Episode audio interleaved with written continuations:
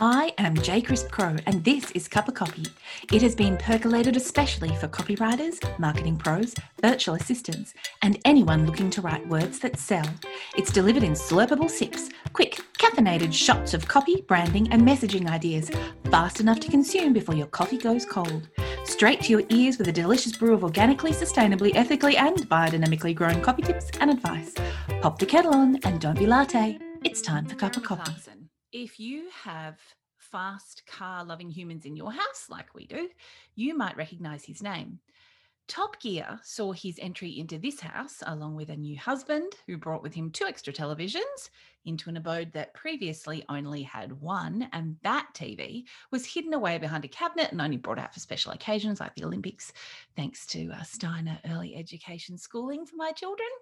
And then we booted him out. Jeremy, not my husband, some years later, deciding he was an angry old white man who couldn't manage non-violent dialogue when his onset food went cold. People that throw hands usually don't get a second chance in his family. And then Clarkson's Farm came along. My daughter, who turned 18 this week, experienced her very first crush when she spotted Paul West on River Cottage. Oh, wasn't that a delightful show? She was about 12 at the time, and she spent days daydreaming about marrying Paul and raising organic pigs and dreamily talking about the way that he laughs, which was hilarious if you know her now, although her current love does resemble Paul a bit. And so started a family-wide obsession with farming shows enjoyed by all members of the Crisp Crow Nest, from smallest to wrinkliest. 2021, Jeremy got a bit more of a second look in at this house via his farming show.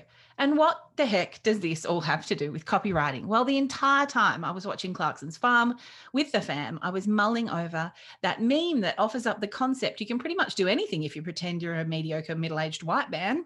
And if Jeremy Clarkson can run a farm, my smart women can certainly write copy that makes them money. For starters, you are probably already better at writing things than old Jer is at raising sheep, right?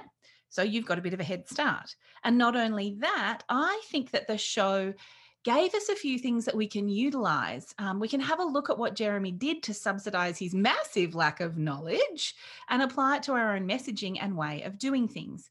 Here are a couple of things I think we can steal from Clarkson's Farm. The first thing is personal brand power. In the very last episode of Clarkson's Farm, we find Jeremy's pretty much not made any money from the farming itself, which is not a huge shock for viewers after we witness him do things like drop hundreds of thousands of pounds on bits of engine-y things that he probably doesn't actually need, especially the ones that go a bit faster. And it did make me think about all the AppSumo deals I've ever subscribed to, but today is not about spend shaming past me. So what does he make money from in the show that's not actually breeding or growing and then selling the produce? What he makes money from is the farm shop. In fact, in one of my business groups, a woman said that she sat in line for 3 hours in her car at the farm shop on Clarkson's Farm just to buy a little something from Clarkson's Farm. So what's that all about? Why do people want to do that? That is about personal brand power. Jeremy Clarkson is a brand. So are you. You're a brand. You may not have the pull he does yet. He had 7 million followers or something on Twitter, and he tweeted about his farm shop and people came from far and wide. But he certainly wasn't whispering about hoping people might turn up to buy his farm stuff to himself when he launched the shop. Oh no, he was posting about it all over his own social media accounts. Now, what was he offering? Nothing special. It's the same stuff that all farm shops offer all over the world, and a few extra potatoes besides. But did that stop him asking people to drive into the Cotswolds to buy his particular stuff? Not at all, because he has the chutzpah of the mediocre middle-aged white man. In short, what I think we can take from Jeremy's use of personal brand power is use what you have got, which is you, to tell people how good your stuff is and that they should come and check it out. So many of us forget this. We just hope to ourselves that somebody will magically find us and buy our things, and we don't do the hard yards of telling people how great it is and how great we are. So pretend you're Jeremy and do that. The second thing that he did really, really well was diversification. Now, the farm shop showcases this really smart thinking of diversification, which is offering more than one product or service to a different set of ideal customers or clients. And I bet that it would take you less than 10 minutes to think of an aligned but separate offshoot of your current business you could create to bring in a second stream of income from something you already do. Now, the answer probably isn't a television show, because obviously that television show subsidized his massive lack and loss of the farm, but it could be something that's produced as a byproduct of what you already sell that is tasty for a totally different kind of customer. And I think, you know what, you can set yourself a challenge this week. What else do you have in your arsenal you could start selling this month that is a byproduct of something you already do? Still on the topic of the farm shop, because it really tickled me, this leads to my favorite example of smart copy and messaging through what I saw happening on Clarkson's farm. And that is number 3, wicked smart messaging. Jeremy's shop in the Cotswolds is called the Diddly Squat Farm Shop. If you've been exposed to more than a minute of Jeremy himself, you can probably hear him saying that, which is why it's so good. It's bang on brand voice, and it doesn't even promise something above average. It promises diddly squat. The Diddly Squat's Farm Shop has a homepage, and that homepage copy offers: the Diddly Squat Farm Shop is a small barn full of good, no-nonsense things you'll like. We do not, for example, sell kale, which gave me a bit of a giggle. I really liked it. The real genius, however, is in the advertising and packaging copy. Jeremy sells candles, and the copy on his candles, the packaging copy, is loosely inspired by the stuff that old fluffy Gwyneth sells via Goop. The candles are branded with this phrase: "This smells like my bollocks," in bold font, loud and proud. Okay, so if you're a candle maker in a massive saturated market, which you absolutely are if you're a candle maker, you're in a heavily saturated, very overdone market to compete against. I'm not suggesting that your packaging copy be offensive or rude, but there is certainly something in packaging messaging so completely on brand, it couldn't possibly be mistaken for someone else's, which I think is a lesson that we can all consider regardless of what we're selling, whether it's product or services. The milk is labeled cow juice, the honey is labeled bee juice, which would totally have me buying it and keeping the bottle because I'm easy to amuse. The fourth thing that Jeremy does really well in Clarkson's farm is he has the most amazing team. He might come across as a bit of a turtle, but if you rate him by the collective smarts of the team he chooses to help him manage the 100-acre farm he suddenly finds himself head of, he's the smartest man alive. In fact, I challenge anyone who doesn't agree Caleb is the star of this television series. If you're trying to run an 100-acre anything, even 100 square centimetres of thinking space in your own brain, without help, it's going to feel impossible.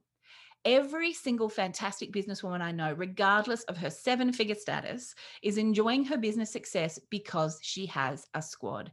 It doesn't matter what you sell. It doesn't matter if you're bootstrapping. It doesn't matter if you're scaling.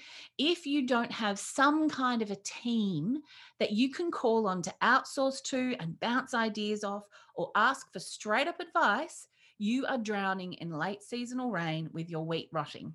And no one wants rotting wheat, especially in their mind field. So get yourself some good people, pay them or trade them to be part of your squad. That's pronto. That has to happen now.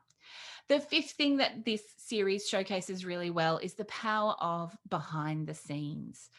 If this feminist-fueled family can set aside and consider the forgiveness to the point that we would watch Jeremy Clarkson blunder and muck up his way through another television show simply because of the interest of watching him do exactly that, I reckon he's probably clawed back more than a couple of old viewers of his stuff since the incident with the producer first hit the news.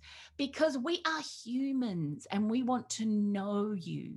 We want to know what you love. We want to know what you stand for. We want to know what you struggle with. We're nosy and we're curious and we crave connection, especially since the COVID thing happened.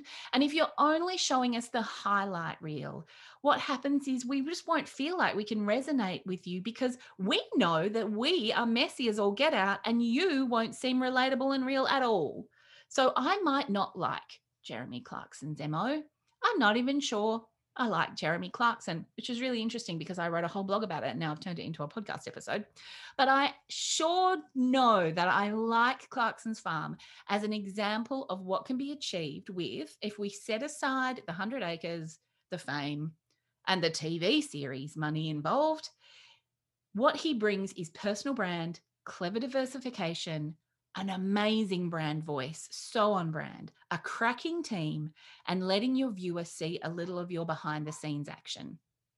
If we are going to have to let him back into our family screens, the least he can do for me is to help smart women like you figure out what you can take from his show and use it to your own advantage. And I feel like in this way, we're making old Jer a step in the rising tide of revolutionary women leaders with brilliant messaging.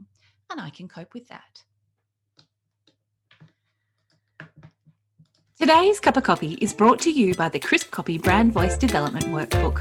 For less than a pub lunch, this workbook will take you through building a word bank, writing brand and benefit statements so you can compel folk to read more of your website, and a series of helpful ideal client questions, the ones actually relevant to helping you write your copy.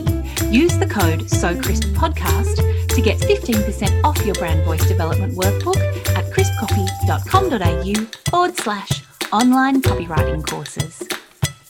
Espresso your gratitude by rating and reviewing this show on iTunes. And don't forget to forward to your coffee-chugging, word-nerding friends. Subscribe right now so you don't miss a shot. Okay, no more procrastinating. Go on, try that new thing. All right, enough with the coffee puns. Affogato it.